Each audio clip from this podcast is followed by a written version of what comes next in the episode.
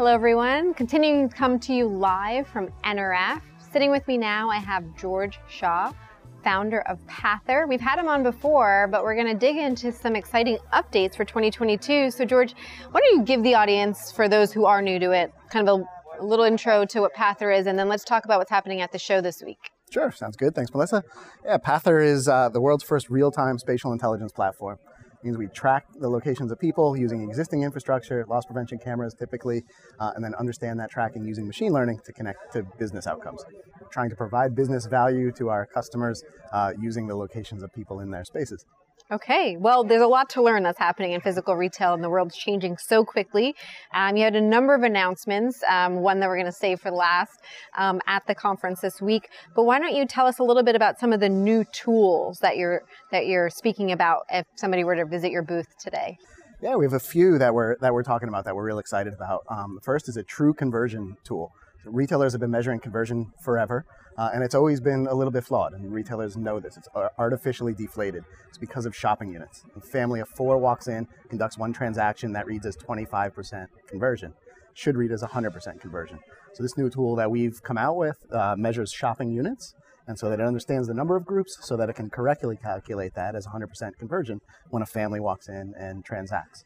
So that's one. Um, we have another that's a, a CPG tool that's for mainly for grocers so that they can understand uh, where products are moving from in their stores. So they know how much of a particular product goes out the door. They don't know if it came from the aisle or the end cap or the checkout or the deli counter. So we're actually giving them a tool so that they can understand that uh, in order to provide that information potentially back to the manufacturers or use that to set their slotting fees, so on and so forth.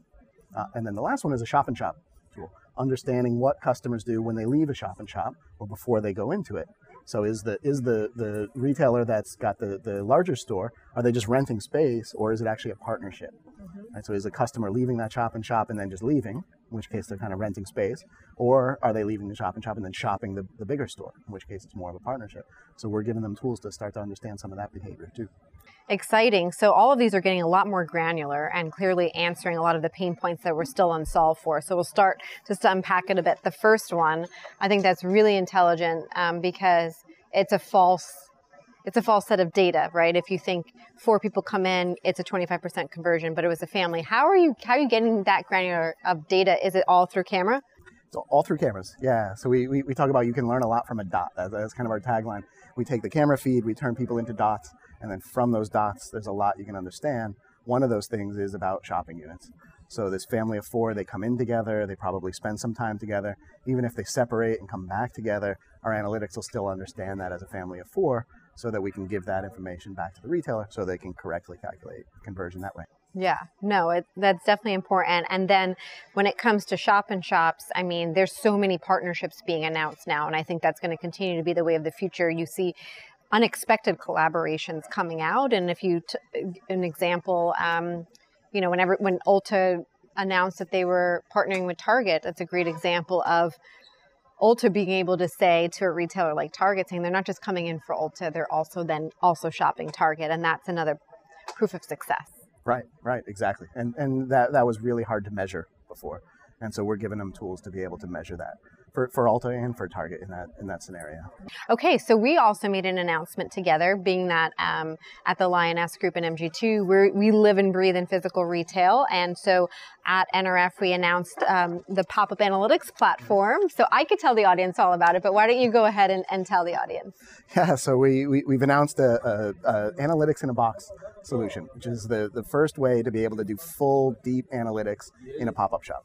One of the challenges before, as as you know, was it, it took a long time to set up these kinds of analytics. Doesn't make sense for a temporary store. So one of the developments that we've made at Pathr is to be able to set up analytics very, very quickly. You can set them up in a day or two. And so now that starts to make sense when you have a store that's only going to be there for a month or two or three. Yeah. And so we're able to collect all these deep analytics, the same sort of things that we do in permanent stores, now in temporary stores. What's exciting too um, is that we do a lot of work. You know, over the years, it's become pop up as a prototype, especially when it's fast growing digital natives going to physical retail the first time. And there are the two to three month pop ups, but they're they're going up to a year now. So the opportunity to A B test, right, right from season to season. Can you talk a little bit about how this platform is going to help us do that with our clients? Yeah, that, that's great. So it, it lets us do A/B testing. It lets you and, and uh, MG2 do A/B testing using multiple locations, so you can compare the data rather than just sort of anecdotes and and um, you know the more subjective measures. use objective measures. Well, how, how does the data from one location compare to another? How does the data transform over time? So you can get a sense of customer behavior and then influence store design. And so you can take this pop-up as a prototype, like you said, and extrapolate that to, to more pop-up locations, longer term pop-up locations, or even permanent locations, using the data as, as a real design tool. That's one of the things that I think is most exciting about the collaboration. It's working with you know, world-class designers and, and folks who know that space really well, providing them data and analytics tools. And I think what's important is that it's not just, you know, just the path the consumer is taking. It's also the engagement between the consumer um, and the store associate. And so, can you talk tell a little bit more about some of those bullets? Like, what are what's the kind of information we're going to be able to extract and analyze? Yeah, so we, we've been doing um, interaction analysis, we call it, which is really understanding customer and staff interaction um, in permanent stores for, for a while. It's something um, that, that retailers have found really valuable. You know, where do these interactions happen? How long do they take? Are they effective? Do they lead to sales? So being able to do that in a pop-up shop, I, I think, is even more valuable. I, I, think in those environments where interacting with staff is even more important, it's a more sort of intimate sales environment. Um, I think those kinds of those kinds of analytics would be really key. So, what's the future of analytics? What are we going to be able to learn in the next three to five years? Ooh, that's a great question. I, I, think one of the one of the things that's the future of analytics is just is becoming more ubiquitous.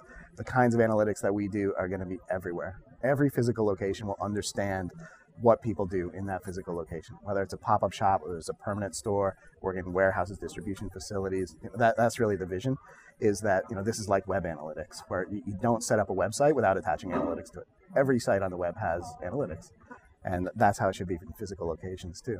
So we'll see that, and then what we learn from that. I mean, that that's really why we put the analytics in, is we don't know yet. You know, it's like shining a light in a dark room. Sure. You don't know what you're going to see when you turn the light on. Yeah, but it's critical because the consumer is changing faster than ever. I mean, there's so many conversations too, not just of physical but digital, mm-hmm. um, and what those melding of the two worlds together are going to mean for the future of the store. That's right. That's right. Yeah, especially with Gen Z and, and also a lot of the changes as a result of COVID. You know, those, those things are really combining. Yeah. One of the things I found most interesting, um, you know, through the pandemic, was that people really wanted to shop in physical stores. People were, you know, remember back to like, you know, April and May of 2020, people yes. were rioting in the streets because they wanted to go shopping. You know, physical retail is not going away, but it's combining with digital in really interesting ways.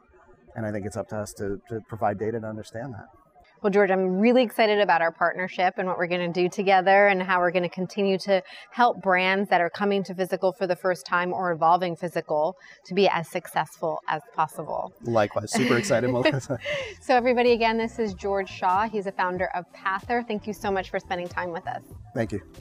Great talking to you.